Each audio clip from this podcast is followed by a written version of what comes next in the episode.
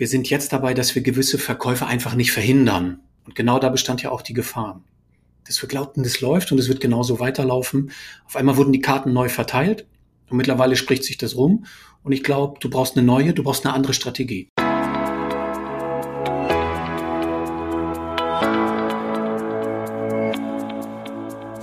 Du bist Fahrradhändler oder arbeitest in der Fahrradbranche? Bikes for Future ist der Podcast, in dem du erfährst, was gerade los ist, wer oder was angesagt ist. Du profitierst von Lösungen, die dich in deinem Fahrradbusiness wirklich weiterbringen. Durch die Episoden begleiten dich deine Branchenexperten Uwe Wöll und Thorsten Larschow vom VSF, dem Verbund der Fahrradhändler. Wie so vieles auf dieser Welt funktioniert auch dieser Podcast nicht ohne Unterstützer. Vielen Dank an Antidot Bike Care, Bike Leasing Service, Brompton Falträder, Chike Cargo Bikes und Velopro Versicherung. Ich habe gesagt, das war von vornherein klar. Van Move ist pleite. Wie hast du das aufgefasst, Uwe? Ja, es gab auf LinkedIn gab es einen ganz guten Kommentar und der hat das sehr gut äh, zerlegt sozusagen. Also wer davon ausgeht oder sein Geschäftsmodell darauf aufbaut, dass er sehr spezielle Räder mit sehr speziellen Komponenten baut und den Service nicht fläch fläch flächendeckend sicherstellt, der hat entweder am Ende unzufriedene Kunden oder hat echtes Problem. Und das haben sie wohl auch mitgenommen, das Problem. Das war ja mal wieder sehr provokant, dass ich gesagt habe, naja, war von vornherein klar, dass das, dass das nicht so funktioniert. Aber ich hatte wirklich irgendwie so immer so ein bisschen Bauchschmerzen oder auch Fragen, wie das denn funktionieren soll, wenn ich äh, massenhaft Fahrräder verkaufen will, aber keine Servicestation habe, nicht mit dem Fachhandel zusammenarbeiten will, die so speziell ähm, konfiguriert habe, die Fahrräder, dass nur meine Ersatzteile funktionieren und darüber hinaus noch eine Plattform habe, die ich selber betreiben muss ähm, dass wenn die nicht mehr da ist, dass die Fahrräder nicht funktionieren. Also es ist wirklich ein Riesenchaos, finde ich. Und die Fahrräder sind jetzt ja tatsächlich zum größten Teil nicht mehr zu gebrauchen, weil die Plattform nicht mehr da ist. Naja, ich, ich finde, also ich möchte gar nicht, also das weiß ich von dir ja auch, wir möchten ja beide gar nicht Besserwisser sein. Das kann man im Nachhinein immer besonders gut.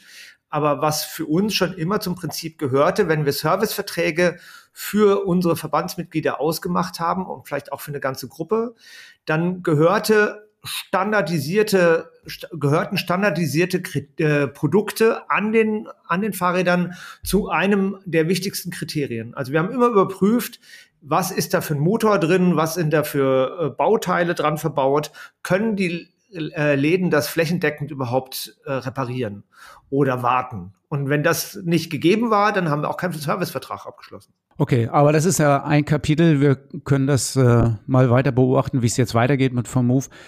Damit das den anderen nicht so geht, habe ich das Gefühl, dass gerade Rabattschlachten so ein bisschen losgehen. Beobachtest du das auch oder hast du davon gehört? Ja, ach, ich höre da ja, also unser Seismograph sind ja immer die, die äh, äh, Redakteure, die Journalisten, die bei uns anrufen und äh, praktisch auf das neueste, das neueste Thema aufgreifen.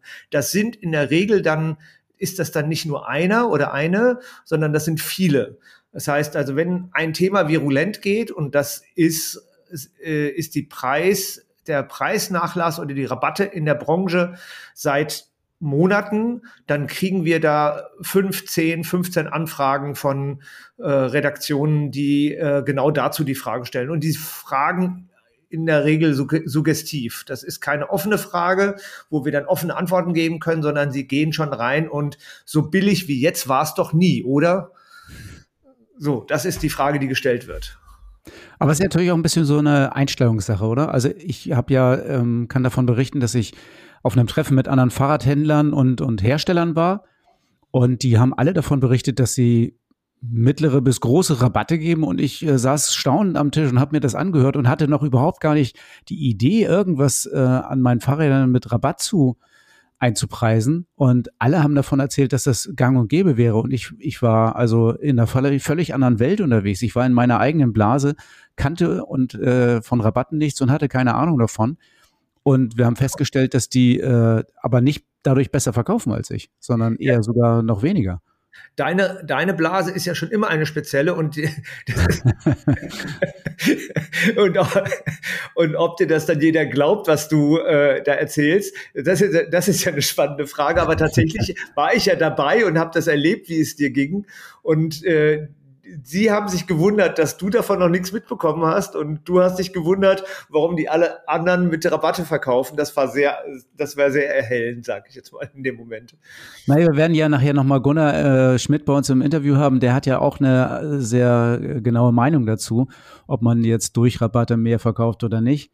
Aber ähm, da sind wir ja beim Thema heute, Preise, ähm, Preise im Laden haben, Preise auch verteidigen. Also das ist für mich auch so eine Geschichte, wo ich eine ganz klare Meinung zu habe.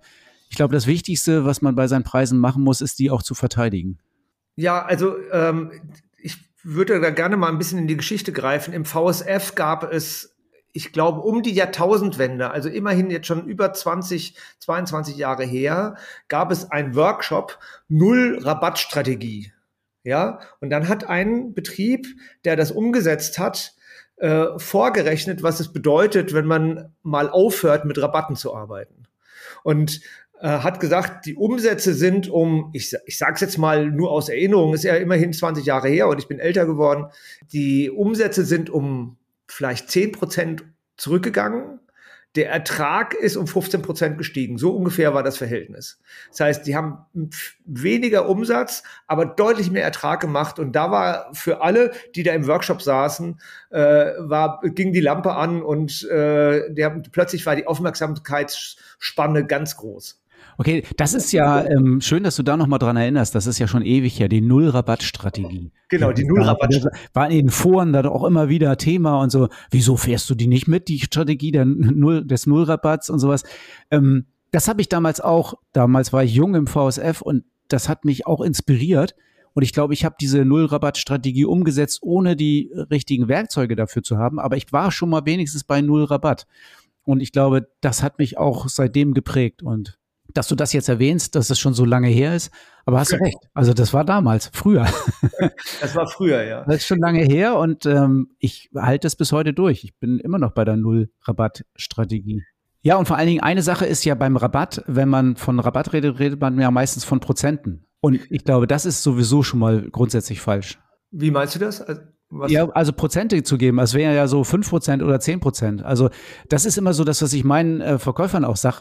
Also das aller, aller, aller schlechteste, das letzte Mittel wäre zum Beispiel drei Prozent zu geben. Also dann gibt es vorher noch äh, acht bis zehn Schritte, die ich äh, einbauen kann, bevor ich einen Prozentrabatt gebe. Also ich könnte ja auch zum Beispiel äh, statt äh, drei Prozent äh, 120 Euro Rabatt geben. Die 120 Euro wird sich kaum jemand merken können. Die werden sich ja nicht abends am Stammtisch äh, treffen und sagen, ich habe 120 Euro Rabatt gekriegt und der andere sagt, ja, aber ich habe 140 gekriegt. Ist ja auch die Frage, was ist das für ein Vergleich? Weil der eine hat ein Rad für 7000 und der andere für 4000 gekauft. Was sie aber sehr gut vergleichen können ist, ich war bei dem und dem Laden, da habe ich 5% gekriegt. Ja, ich auch. Ja, wieso ich? Nur 4. So, und das, und deswegen ist das, also das Prozentrabatt geben wirklich die also die absolut beschissenste Variante, die ich mir vorstellen kann. Naja, zumal du ja gesagt hast, es gibt genug äh, Wege vorher. Es gibt ja auch Möglichkeiten, äh, tatsächlich in Naturalien Sachen anzubieten und sagen irgendwie so, die Frage ist nur, da muss man ja vorher gerechnet haben. Man muss ja eigentlich im Grunde einen Plan haben, ein Konzept haben. Habt ihr das in eurem Betrieb besprochen? Also bei uns im Betrieb ist das äh, ganz klar besprochen, dass es die Null, äh, Null Rabattstrategie gibt, also weder Draufgabe noch Dreingabe noch sonst irgendwas. Aber das stimmt natürlich nicht so ganz. Wir haben ja für jeden, der bei uns ein Fahrrad kauft, dem sagen wir ähm, 20 Prozent Rabatt auf alle Werkstattleistungen, die ähm, durchzuführen sind an dem Fahrrad, kriegt er ja lebenslang auf das Fahrrad, was er da gekauft hat. Das heißt, es ist ja auch ähm, eine Art Bonus ohne dass ich jetzt im Preis was mache, aber es ist ein Bonus, den ich dazu gebe. Oder die kriegen ähm, digitalen 25-Euro-Gutschein zugeschickt, den sie bei der ersten Fahrradwartung, den sie, die sie machen, einsetzen können. Das heißt, die erste Fahrradwartung kostet 25 Euro weniger, wenn sie kommen, als das herkömmlich kostet. Also es sind alles so Goodies, die wir dazugeben, die nicht unbedingt was mit Rabatt zu tun haben, aber einfach die Leistung, das Leistungspaket des Fahrrades, wenn sie es kaufen, größer machen. Aber was ist der Unterschied, ob ich, ich sag's jetzt mal provokativ, äh, ein Schloss dazugebe für 50 Euro oder ähm, sa pauschal sage, irgendwie die nächsten, äh, alle Wartungen, die du jemals bei mir machst, sind rabattiert mit 15 Prozent. Für mich ist der Unterschied auf jeden Fall, besteht da darin, dass ich Wert darauf lege, dass die Fahrräder in die Werkstatt kommen und dass der Kunde wirklich mit einem tollen Fahrrad fährt und diese 25 Euro Nachlass auf die Wartung führen ja vielleicht dazu, dass er auch zur Wartung kommt. Und dann habe ich den Kunden wieder und ich habe ja auch mit der mit dem Rest der Wartung Umsatz, aber ähm, wenn er das Schloss hat, ist er weg und ähm, das war's. Wir sehen ja nie wieder was von dem Kunden. Das heißt, es geht dir um die Regelmäßigkeit, die du die Kunden äh, in den Laden holst. Das heißt, äh, im klassischen Sinne Kundenbindung. Auf jeden Fall. Um Kundenbindung und auch, ähm, dass das Fahrrad in Top-Zustand ist, dass er wirklich sicher und gut damit fahren kann. Das heißt, für dich ist ein, Entschuldigung, nur dass ich das nochmal verstehe, für dich ist ein, ein äh, qualitativer Unterschied zwischen einzelnen Produkten, die man verschenkt oder als Rabatt oben drauf gibt, oder Kundenbindungsinstrumente. Das sind dann Kundenbindungsinstrumente genauso. Also am liebsten würde ich ja, äh, der Preis für das Fahrrad ist ja fix und ähm, wir werden da gleich ja nochmal drauf kommen.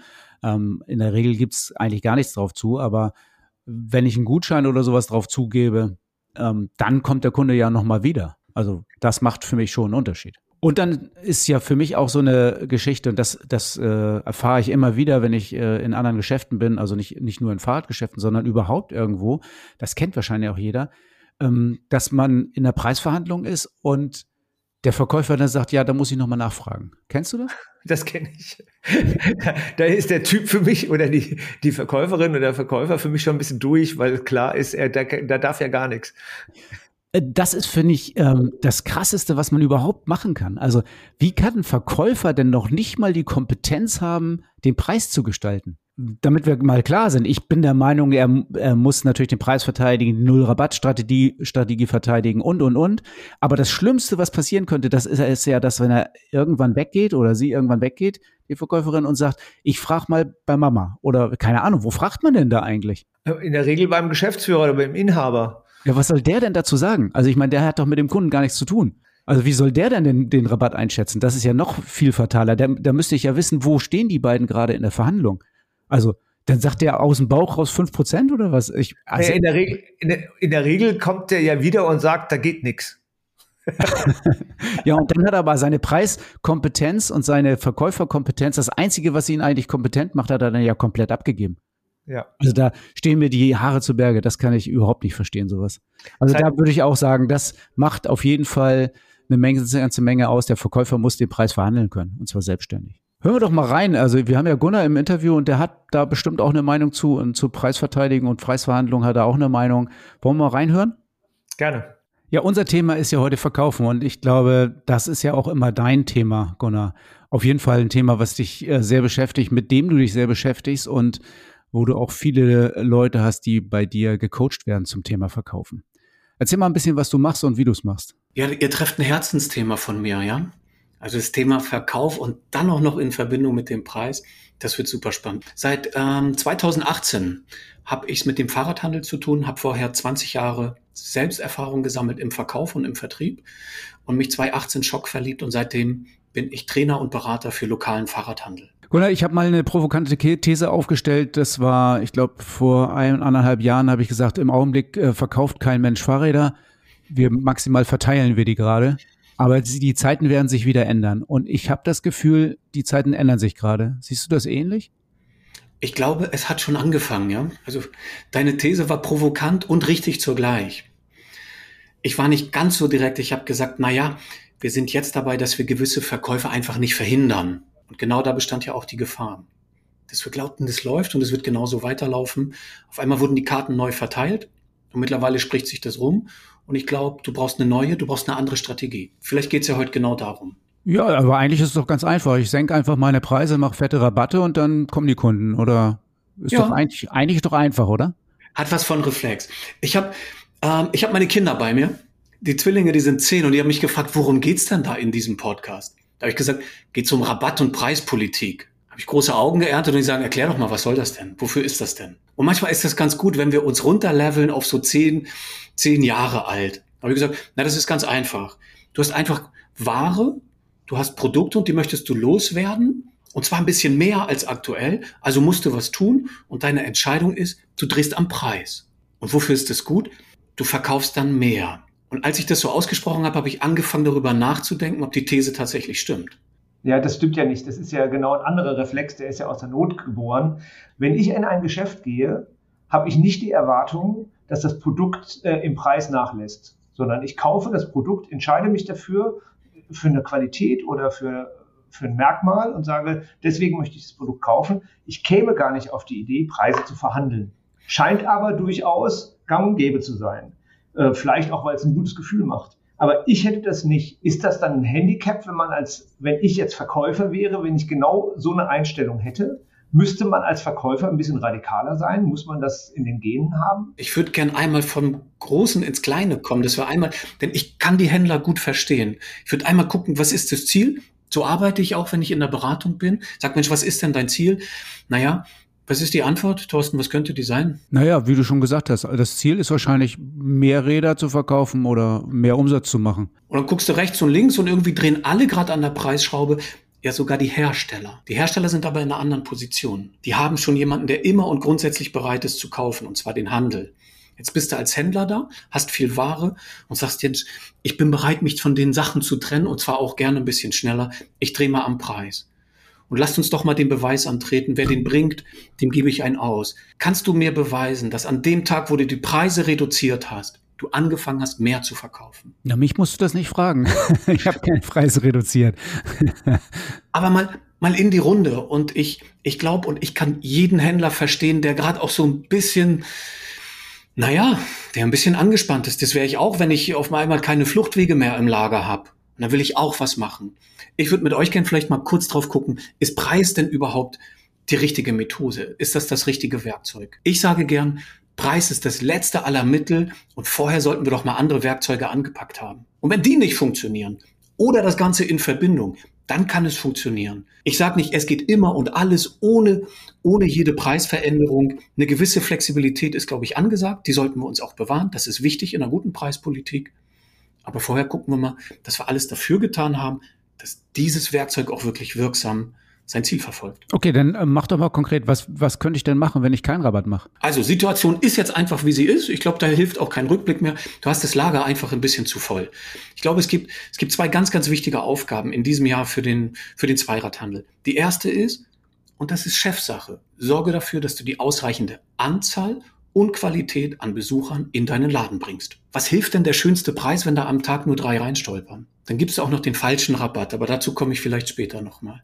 Aufgabe Nummer eins, entweder bist du groß genug, dass du eine Marketingabteilung hast, sorge dafür, dass genug Leute in deinen Laden kommen. Sorge dafür, dass du genug Chancen hast von Menschen, die sich für Fahrrad interessieren und kurz vor einem Kauf stehen oder damit liebäugeln. Kommen die dann über die Schwelle, bin ich bei Aufgabe Nummer zwei.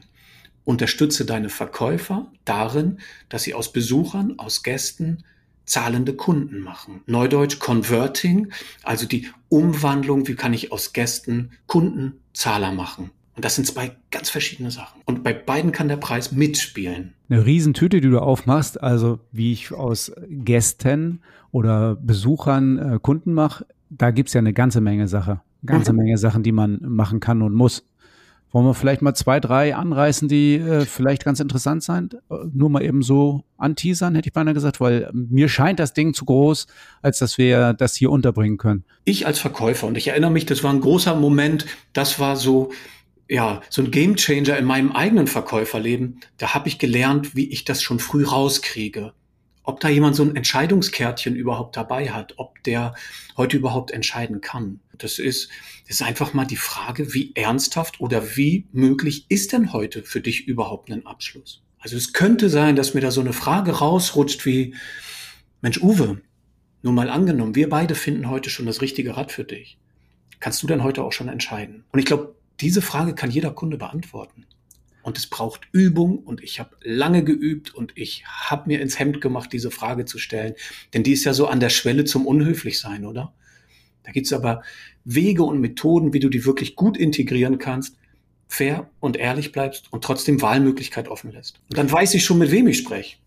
Also ich ähm, will das mal bestätigen, weil ich habe das vor vielen Jahren gehabt als die E-Bikes gerade auf den Markt kamen und ich sehr viele E-Bikes schon im Laden hatte und wir haben hier um die Ecke einen riesengroßen Wohnmobilparkplatz und die sind alle ins, in den Laden reingestolpert und wollten gucken und wollten mit uns stundenlang über E-Bikes reden, aber kaufen wollten sie nicht. Und das haben wir irgendwie so nach ein, zwei Monaten festgestellt, dass wir ganz viel Zeit verbraten für Leute, die sowieso nicht kaufen. Und dann haben wir diesen, wir nennen das moralischen Vorvertrag, ähm, eingeführt mit diesen, äh, mit ähnlichen Worten, wie du sie gerade beschrieben hast und haben gefragt, Mensch, äh, wenn wir heute das perfekte Rad finden, nehmen Sie es gleich mit. Und da haben die gesagt, nee, nee, auf keinen Fall. Ich komme aus Düsseldorf, ich kaufe niemals hier. und äh, Nachdem wir das eingeführt haben, haben wir natürlich ähm, nicht jetzt sofort mehr Räder verkauft, aber wir haben viel mehr Zeit gehabt für die Kunden, die wirklich wichtig waren für uns. Genau.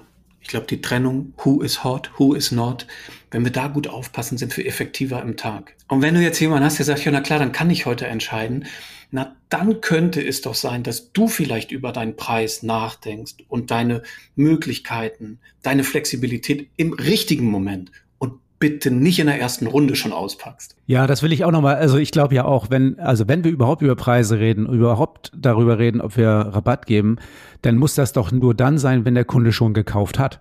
Also wenn er sagt, ich nehme es auf jeden Fall mit, wir müssen uns nur noch über den Preis einig werden. Naja, die sollte es nur als Pärchen geben, ja? Also die Entscheidung und den Preis. Und deshalb ja, eine Botschaft an die, an die Zuhörer, an die, die einen eigenen Laden habt. Schaut doch mal auf eure Preispolitik, schaut doch mal auf euer Regelwerk. Seid ihr gerade kurz davor, Aufkleber zu bestellen und auf alles 15 Prozent draufzuschreiben und euch ins Schaufenster zu hängen? Weil da besteht die große Gefahr, dass ihr leider den falschen Rabatte gebt. Und dann verfehlt dieser Move, dieses Werkzeug auch komplett das, was es eigentlich machen soll, mehr zu verkaufen. Das wird nicht passieren. Ich gehe so weit, du wirst die gleiche Anzahl verkaufen mit weniger Ertrag. Dann aber, ähm, dann darf ich gerade deine, deiner System, Systematik folgen, nämlich sozusagen diese Einteilung, ausreichende Anzahl an Kunden in den Laden holen und dann dort so beraten, dass sie wirklich auch kaufbereit sind und das vorher auch checken, ob sie das sind und ob sie Entscheidungen treffen können oder nicht. Das habe ich verstanden. Aber ist denn gerade bei Punkt 1 ausreichende Anzahl an Kunden gewinnen nicht häufig das Argument der Händler, dass sie das über Preise schaffen? Dass genug Kunden reinkommen, dass Preise dafür sorgen, dass genug Kunden reinkommen. Das ist, mhm. ist das nicht die Illusion oder zumindest die Vorstellung? Ist das nicht die Hoffnung vielleicht? Und ich kann das gut verstehen. Also ich habe das Lager voll, der Druck fängt an, ja? Mein Banker ruft mich häufiger an, als ich ihn anrufe. Das ist kein gutes Gefühl und du musst irgendwas machen und jetzt kühlen Kopf bewahren und die richtigen Entscheidungen zu fällen. Ich glaube, das ist nicht so leicht. Jetzt guckst du dich um und alle machen da was am Preis. Du bist ja geneigt, das auch zu tun. Die Frage ist, mit wem spreche ich gerade? Wem teile ich denn gerade meinen Vorteilspreis mit? Wer kann dann von euch auf den Knopf drücken? Ich hoffe, das sind ganz viele und sagen, ich selektiere mir mal meine Kunden, die in den letzten fünf bis acht Jahren Räder gekauft haben, in einem hochwertigen Bereich die vielleicht Biobikes gekauft haben und jetzt möchte ich die mal überraschen und einladen auf ein E-Bike. Also wie schaffe ich es denn, diese Menschen zu mir zu bringen? Und da kann ich einen Rabatt, einen Vorteil. Erstens muss der gut erklärt sein. Du kriegst das, weil du ein Stammkunde bist. Habe ich eine einmalige Geschichte oder ich habe eine große Charge zum Vorteilspreis eingekauft und nur und genau deshalb lade ich dich jetzt ein. Komm doch mal vorbei. Ich habe ein Ticket for a Friend für dich. Du bist Stammkunde. Du kriegst einen 10 Prozent, nimmt mir die Zahlen heute nicht so ernst oder nicht so genau ernst schon. Ähm, das ist dein Vorteil für dich und für deinen Nachbarn, da gebe ich dir nochmal ein 5 Prozent damit. Ins Gespräch kommen, die in den Laden holen, das ist wichtig. Da brauchst du gutes Marketing. Da solltest du deine Kanäle haben, wie du deine Kunden schnell erreichst. Und wer den Quatsch alles nicht hat mit diesem digitalen oder noch ein bisschen warten wollte, dann schreib eine gute Postkarte, lad mich ein, sorg dafür, dass du für deine Verkäufer Chancen generierst, dass sie die Chance haben, ins Gespräch zu kommen. Erstens zum Produkt und dann natürlich irgendwann noch zum Preis. Dann würde ich aber bei all dem, was du geantwortet hast, trotzdem nochmal drauf zurückkommen. Ich komme jetzt auf, ähm, auf mein eigenes Selbstverständnis, als ich habe auch 16 Jahre lang Handel gemacht und ich glaube, ich war kein guter Verkäufer, ich war ein Berater. Einer, der erklärt hat und aber auch gut zugehört hat, aber ich war kein guter Verkäufer. Ich kannte sozusagen diese ganzen Kauf, Kaufabschlussfragen nicht. Und wenn wir jetzt über Preise reden, wie gesagt, ich selber verhandle keine Preise, wenn ich irgendwo bin, sondern nehme die hin, weil ich diese Mentalität gar nicht habe, sondern glaube, dass es schon fair ist, was die Menschen mir anbieten. Ich vergleiche auch sehr wenig, weil ich das mühsam finde und das macht mir auch keinen Spaß. Also die Frage ist, muss man denn, um Preise gut, also gut parieren zu können, den Kunden verstehen, der das macht mit einem? Ich glaube, in deiner Frage steckt schon ein bisschen Antwort. Es wäre doch ganz gut, die zu verstehen, die immer mal so auf den Tisch hauen und einen unserer Lieblingssätze sagen, es geht hier noch am Preis. Und das ist doch, was macht denn dieser Satz, wenn wir den hören im Verkauf, im Fahrradladen? Da kriegen wir doch Gänsehaut. Und bei manchen ändert sich die Gesichtsfarbe und, und wir hören auf, diesen Kunden zu mögen. habe ich schon gesagt, komm, wir setzen mal die Brille eines solchen Menschen auf und überlegen mal, warum machen die das dann? Ich glaube, das ist spannend. Aber da will ich ja nochmal einsteigen, weil das ist das, was ich ja sehr oft erzähle. Ich ähm, kenne eine Untersuchung, die besagt, dass 90 Prozent derer, also es sind ja nicht so, also vielleicht ist es die Hälfte, die nochmal diese Frage stellen. Und von dieser Hälfte sind 90 Prozent der Leute, die eigentlich die Antwort hören wollen, da geht gar nichts im Preis. Also die wollen eigentlich nur ein klares Nein hören. Und das kann ich ja auch verstehen. Wenn ich mir ein gutes Produkt aussuche, dann frage ich noch, noch nach, nach dem Preis nochmal. Und dann möchte ich doch eigentlich von dem Verkäufer hören, nee, nee, das ist schon richtig so. Alles gut. Mhm. Du hast die Entscheidung getroffen, das ist der richtige Preis. Und dann schlagen die meisten auch sofort zu. Bin ich bei dir, Thorsten. Grundsätzlich. Und zur selben Zeit weiß ich, wie schwierig das ist. Genau, es ist immer dann schwierig, wenn man diese Situation sich nicht be bewusst gemacht hat und nicht geübt hat. Siehst du das auch so? Also das ist äh, Training. Never stop training ist einer meiner, meiner, meiner Slogan. Wir dürfen damit nicht aufhören. Auch wenn ich den FC Bayern nicht mag, muss ich anerkennen, dass sie viel arbeiten dafür, immer wieder, immer wieder da oben zu stehen. Und so ist es doch im Verkauf auch. Schauen wir doch mal die letzten drei Jahre zurück. Da wurden uns die Räder aus den Händen gerissen. Es ändert sich gerade und wir fahren das Ding aber immer noch im gleichen Gang ab. Wir nutzen immer noch die gleichen Strategien. Zeit, das mal zu überdenken. Eine kleine Empfehlung. Du brauchst einen Zettel, du brauchst einen Stift und zählst einfach mal, wie oft warst du denn wirklich im Verkaufsgespräch heute? Wie oft hast du daraus einen Abschluss gemacht? Wie oft wurde denn die Frage überhaupt nach dem Preis gestellt? Dass wir da vielleicht mal anfangen. Ich höre in den Gesprächen mit meinen Händlern, Mensch Gunnar, das ändert sich, die wollen alle nur noch Preis. Und dann sage ich, wie viele wollen Preis? Wer ist das? Und kaufen die dann? Also gibt es einen Zusammenhang zwischen dem Preis und dem Kaufabschluss? Ich ein großes Fragezeichen dahinter. Das wäre, glaube ich, das, Thorsten, was wir im Vorfeld über Mindset gesprochen haben. Ähm, äh, mit welchem Mindset ist man eigentlich unterwegs? Und wenn natürlich um dich herum alle über Rabatt, über Rabatte reden, werden wir als Verband ja auch angesprochen. Wie viele äh, Journalisten haben in den letzten Wochen und Monaten nach Rabatten gefragt? Und es ist doch jetzt jetzt die Zeit zu kaufen, weil so günstig war es ja noch nie. Da musste ich ja immer dagegenhalten und sagen, es äh, ist so nicht flächendeckend und äh, es gibt sicherlich Einzelfälle, wo das, wo das so ist, aber eigentlich nicht flächendeckend. Die Frage ist, mit welchem Mindset sind wir eigentlich gerade unterwegs? Und dazu hat, glaube ich, Thorsten, da hast du ja eine Menge Hintergrund zu der Frage, wie baut sich Mindset auf und äh, äh, mit welchem Mindset sollte man sich eigentlich bestücken, also bewaffnen. Ja? Naja, das ist genau das, was Gunnar auch gerade meint mit dem Trainieren. Wenn ich natürlich auf die Frage vorbereitet bin nach dem Preis, also wenn ich darauf vorbereitet bin als Verkäufer, dass der Kunde mir vielleicht die Frage stellen wird, was geht denn da noch im Preis? Dann habe ich natürlich das Mindset, dass ich genau diese Frage erwarte und mich da tierisch drauf freue, weil ich ja eine perfekte Antwort schon habe. Ich habe die perfekte Antwort, um dann genau den Sack zuzumachen. Wenn er nach dem Preis fragt, ist doch klar, dass er das Produkt haben will, weil sonst würde er ja nicht nach dem Preis fragen. Das heißt, das ist eine Abschlussfrage. Eigentlich ist das für mich ein, das ist das beste Signal, was ich kriegen kann. Der fragt nach dem Preis, alles klar. Okay, kaufen tust du, jetzt müssen wir uns noch einigen. Gunnar, aber äh, jetzt reden wir die ganze Zeit darüber. Ähm, so eine richtig erfolgreiche Branche ist ja die Autobranche. Die haben doch immer Rabatte gegeben. Also ähm, warum gehen wir nicht den gleichen Weg? Ja, da äh, triggerst du ein altes Trauma von mir. Ich habe ja 20 Jahre Automobil hinter mir. Das war gang und gäbe in dieser Branche, oder? Gefühl, also wenn ja. irgendwo gehandelt werden muss, dann doch wohl bitte entweder auf dem Flohmarkt oder im Autohandel. Wer das nicht tut, ist doch auch doof, oder? Oder ist doch nicht blöd, wie, wie wir jahrelang äh, uns, uns erzählt wurde. Und da ist das Gang und Gäbe. Und da gibt's den Rabatttourismus und da sind beide Seiten hoch aus, austrainiert. Der Autokäufer und der Verkäufer, und da wird mit allen Tricks und Kniffen gespielt. Und das erinnert mich so ein bisschen. Und ich habe ich hab die Branche verlassen und mich in eine neue Branche verliebt, die Fahrradbranche. Und ich fände es nur zu schade, wenn wir in drei Jahren hier wieder miteinander sitzen und dann sagen, ja, schade, da haben wir 2022 nicht aufgepasst, ne? oder 23, 2023 nicht aufgepasst. Da sind wir in die Rabattschlachten eingestiegen. Da haben wir uns gegenseitig überboten. Wir haben mal mit fünf, dann haben wir zehn, dann haben wir 15, dann haben wir 20 gemacht. Die Frage ist, wollen wir als Fahrradbranche, als Fahrradhandel, als Fachhandel auch irgendwann da sein? Dass jeder in den Fahrradladen geht und ich bin doch nicht blöd. Natürlich frage ich nach dem Preis. Im Fahrradhandel, da geht doch immer was. Lasst uns doch jetzt straight sein. Lasst uns doch jetzt unsere Werte verteidigen und die Kohle einfahren, die wir doch auch verdient haben, die du als Händler verdient hast.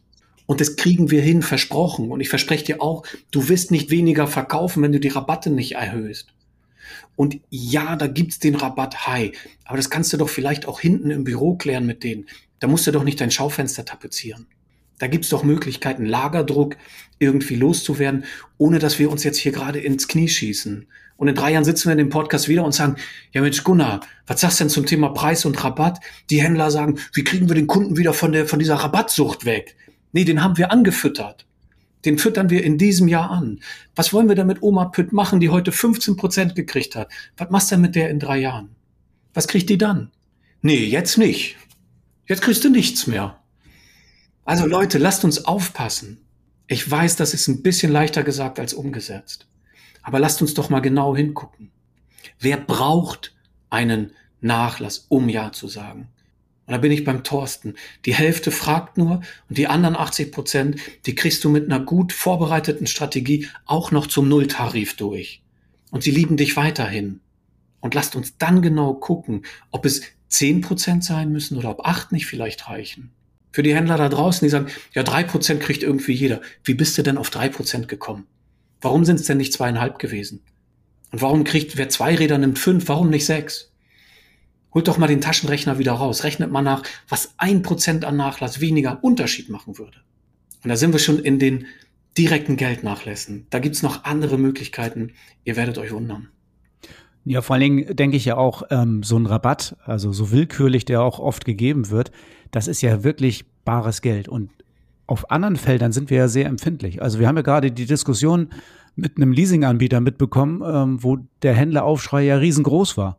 Da ging es ja auch nicht faktisch um wirklich ganz große Rabatte. Ja, wie hast du das empfunden, Gunnar? Da habe ich mich ehrlich gesagt gefreut. Da habe ich mich gefreut, dass die Händler aufgestanden sind und gesagt haben, ey Leute, das machen wir nicht mit. Wir machen hier ganz viel Job und ihr greift uns in unser Portemonnaie. Das war ja die Wahrnehmung. Wenn man feingezogen hat, dann hat sich so ein bisschen anders dargestellt, aber die Richtung war da. Ich fand es schön, dass die Händler das persönlich genommen haben und dass die, dass die sich da auch an den Verband, Uwe, ich glaube, ihr habt da gerade in dieser Phase einen ganz tollen Job gemacht, dass ihr da in, in anscheinend schwierige Verhandlungen eingestiegen seid. Da wurde gekämpft, da wurde gefeitet. Das habt ihr nicht mit euch machen lassen, ihr lieben Händler. Die greifen mir nicht noch tiefer ins Portemonnaie. Das würde ich gern so stehen lassen. Aber dann passt doch bitte aufs Portemonnaie genauso auf, wenn es an die Rabatte geht. Wie schnell sind Schlösser verschenkt? Wie schnell sind 5, 3, 8, 12 Prozent rausgegeben? Auch da mal wieder den Reißverschluss ein bisschen zuziehen, wenn wir das Portemonnaie überhaupt rausholen. Das können wir üben, das funktioniert, ohne Chaka, ohne Hard-Selling-Methode, das kann ich euch versprechen. Ihr dürft fair, ehrlich, ihr selbst bleiben und passt gut auf euer Portemonnaie auf. Gunnar, sehr schön. Ich glaube, da brauchen wir nicht mehr viel zu sagen. Das ist mal ein schönes Schlusswort. Ich danke dir, dass du hier im Interview warst. Es war sehr spannend, inspirierend und ähm, ich denke, die eine oder der andere wird sich jetzt auch mal so ein Verkaufstraining gönnen müssen. Ja, entweder für die Verkäufer auf Verkäuferebene, da gibt es ein Seminar und für die Inhaber reicht manchmal eine Stunde Gespräch. Ich lade gerne zum Strandkorbgespräch ein und dann gucken wir einfach mal drauf. Dann kannst du mit einer Änderung manchmal schon ein bisschen was bewegen. Okay, jetzt haben wir ja gehört, was äh, Gunnar als Verkaufstrainer oder unser Verkaufstrainer dazu zu sagen hat. Also ich habe verstanden, eine ausreichende Zahl Kunden in den Handel zu bekommen, ist das eine, hat aber nicht zwingend oder gar nicht überwiegend was mit Preisen zu tun, sondern ist eine Aufgabe an das Marketing. Und dann die Kunden so zu beraten und so zu behandeln, dass sie auch dass man einmal unterscheidet zwischen den Kaufwilligen und den Nicht-Kaufwilligen und, ähm, und dann aber auch die verarztet, die kaufbereit sind. Jetzt haben wir ja im VSF einige Angebote dazu, ähm, wie man überhaupt das lernt, also das Training, was Gunnar angesprochen ähm, hat. Und da haben wir Stefan eingeladen. Stefan, der bei uns in der Akademie für diese ganzen Trainings zuständig ist. Hallo Stefan. Hallo. Ja, Uwe, wir bieten vor allem eine richtig intensive Schulung für Verkäuferinnen und Verkäufer. Die geht im November wieder neu bei uns los. Und das Besondere an dieser Schulung ist, dass wir wirklich richtig tief einsteigen, wir trainieren. Wir vermitteln nicht nur, wie Verkaufen geht, sondern wir üben es wirklich. Wir steigen tief ein in Rollenspiele, wir gehen in die Praxis. Unser Coach Gunnar kommt auch in die Betriebe und begleitet die Teilnehmer dieses Kurses dabei, das, was sie gelernt haben bei uns, dann wirklich auch im Team umzusetzen, in ihrem Alltag umzusetzen. Jetzt war ja das Thema auch im spezifischen Preisverhandlung. Kommt das denn auch genauso spezifisch vor oder? Ja, Preisverhandlung ist natürlich eins der absoluten Kernthemen, die wir da behandeln. Äh, wir üben wirklich aus der Preisverhandlung einen Tanz zu machen und nicht in eine Konfrontation mit dem Kunden zu gehen. Also am Ende sind die Verkäuferinnen und Verkäufer wirklich auf diese Frage vorbereitet.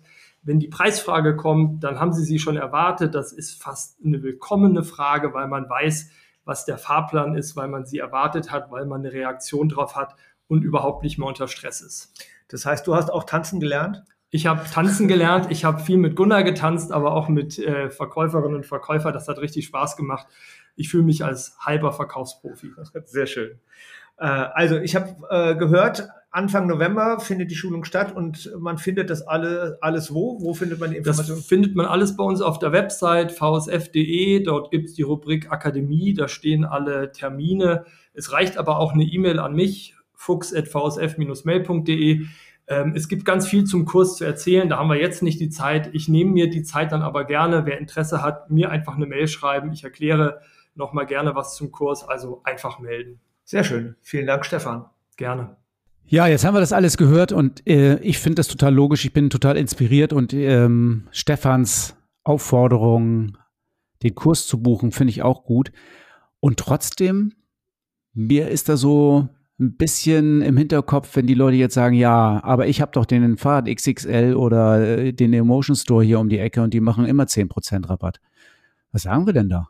Na, ich hoffe ja, dass die Antworten genau in diesen, äh, in diesen Schulungen und Seminaren und Fortbildungen kommen, weil das ist das, was ich heute verstanden habe. Wenn man weiß, wie man damit umgehen kann, dann tut man das auch, weil man das verstanden hat. Und ich habe auch verstanden, dass Rabatte auf Dauer uns den Garaus machen. Also gerade dem stationären Handel wirklich die Existenzgrundlage entziehen, weil man dauernd mit Rabatten arbeitet, wird es echt schwer. Und wir sind gerade dabei, genau sowas wieder zu installieren. Das wird uns nicht gut tun. Und ich glaube auch, das ist ein bisschen tatsächlich wieder so Einstellungs- oder Mindset-Sache. Ich weiß vielleicht, dass der Emotion Store so und so viel Prozent oder der XY-Händler so und so viel Prozent Rabatt gibt, aber die meisten Kunden wissen das nicht. Du hast vorhin erzählt, du bist kein Preisvergleicher. Du würdest ja das wahrscheinlich gar nicht wissen und wir hätten doch gar nicht das Problem, wenn ich dir ein Fahrrad verkaufe, oder? Nein, das wäre genau der Unterschied. Ich wäre so ein Kunden nicht, weil wenn ich so viel Geld ausgebe für ein Fahrrad, würde mich, wäre für mich die, der Service, den ich bekomme, und das fängt bei der Beratung oder bei der Begrüßung fängt es an, ähm, und beim Service am Ende hört es auf. Also das wäre für mich das entscheidende Kriterium, weil auf Dauer rechnet sich das ja viel mehr als die Prozente, die ich am Anfang bekomme. Also, dann sagen wir mal abschließend äh, Selbstbewusstsein, sich der eigenen Stärken bewusst sein, ähm, darüber bewusst sein, dass man einen tollen Laden hat und dann kann man auch zu dem Preis verkaufen, den man kalk kalkuliert hat. Also so würde ich das sehen. Pack das mal in dein Topcase. Okay, was gibt's fürs Topcase? Das, das sollte ich doch fragen. also, Thorsten, was gibt's ins Topcase? ja, ins Topcase. Ähm, ich finde alles, was wir hier heute gesagt haben, ja richtig gut. Und es gibt ein Buch, das hat mich sehr inspiriert. Das habe ich vor fünf, sechs Jahren, glaube ich, gelesen von Tim Taxis die perfekte Preisverhandlung. Das wäre mein äh, Tipp fürs Topcase. Nimm das mal mit, pack das ein, lies das Buch oder ich glaube, es gibt es mittlerweile auch als Hörbuch. Zu dem Buch will ich sagen, es ist sehr viel Füllmaterial drumherum. Es gibt irgendwie sieben oder acht Seiten im hinteren Drittel. Die sind so entscheidend, die haben so viel Feuer, diese Seiten, aber man muss die Vorgeschichte und die Nachgeschichte lesen. Das gehört einfach dazu. Von daher Top-Buch und ähm, da stehen richtig gute Sachen noch drin. Immer vorwärts. Das erwartet dich beim nächsten Mal. Ja, Uwe, jetzt bleibt ja gar nicht mehr so viel zu sagen. Eine Frage habe ich aber immer noch, die mir noch Bauchschmerzen macht. Wie kriege ich denn nun die Leute in den Laden? Was machen wir denn da? Naja, das habe das hab ich ja, das ist ja mein Lerneffekt heute gewesen, dass das eigentlich die entscheidende, die entscheidende Frage ist, weil ihr, wenn ihr dann verkaufsgeschult seid, ja alle wisst, wie ihr den Kunden auch die Kundinnen die Räder verkauft. Also das würde ich doch gerne in den nächsten Podcast behandeln. Ja, also ein tolles Thema. Dann nächstes Mal äh, Lead-Generierung, Kundengewinnung, oder? So ist es. Okay, und das ist dann das, was ihr nächstes Mal hört. Und ihr habt jetzt ja schon ein paar Podcasts gehört. Du hast schon ein paar Podcasts von uns gehört. Und wir haben viel Feedback schon in den sozialen Medien gekriegt. Aber wir brauchen eigentlich noch ein paar Bewertungen und vielleicht auch noch mal ein paar persönliche Nachrichten an uns, oder, Uwe? Auch wir fänden das natürlich gut, weil alles das, was wir tun, wollen wir ja für den Handel tun und ohne Bewertung wissen wir nicht, ob wir das gut gemacht haben oder nicht. Also schreibt uns, du kannst uns schreiben, bewerte uns, das hilft uns auf jeden Fall und ansonsten verbreite auch unseren Podcast. Erstmal danke fürs Zuhören.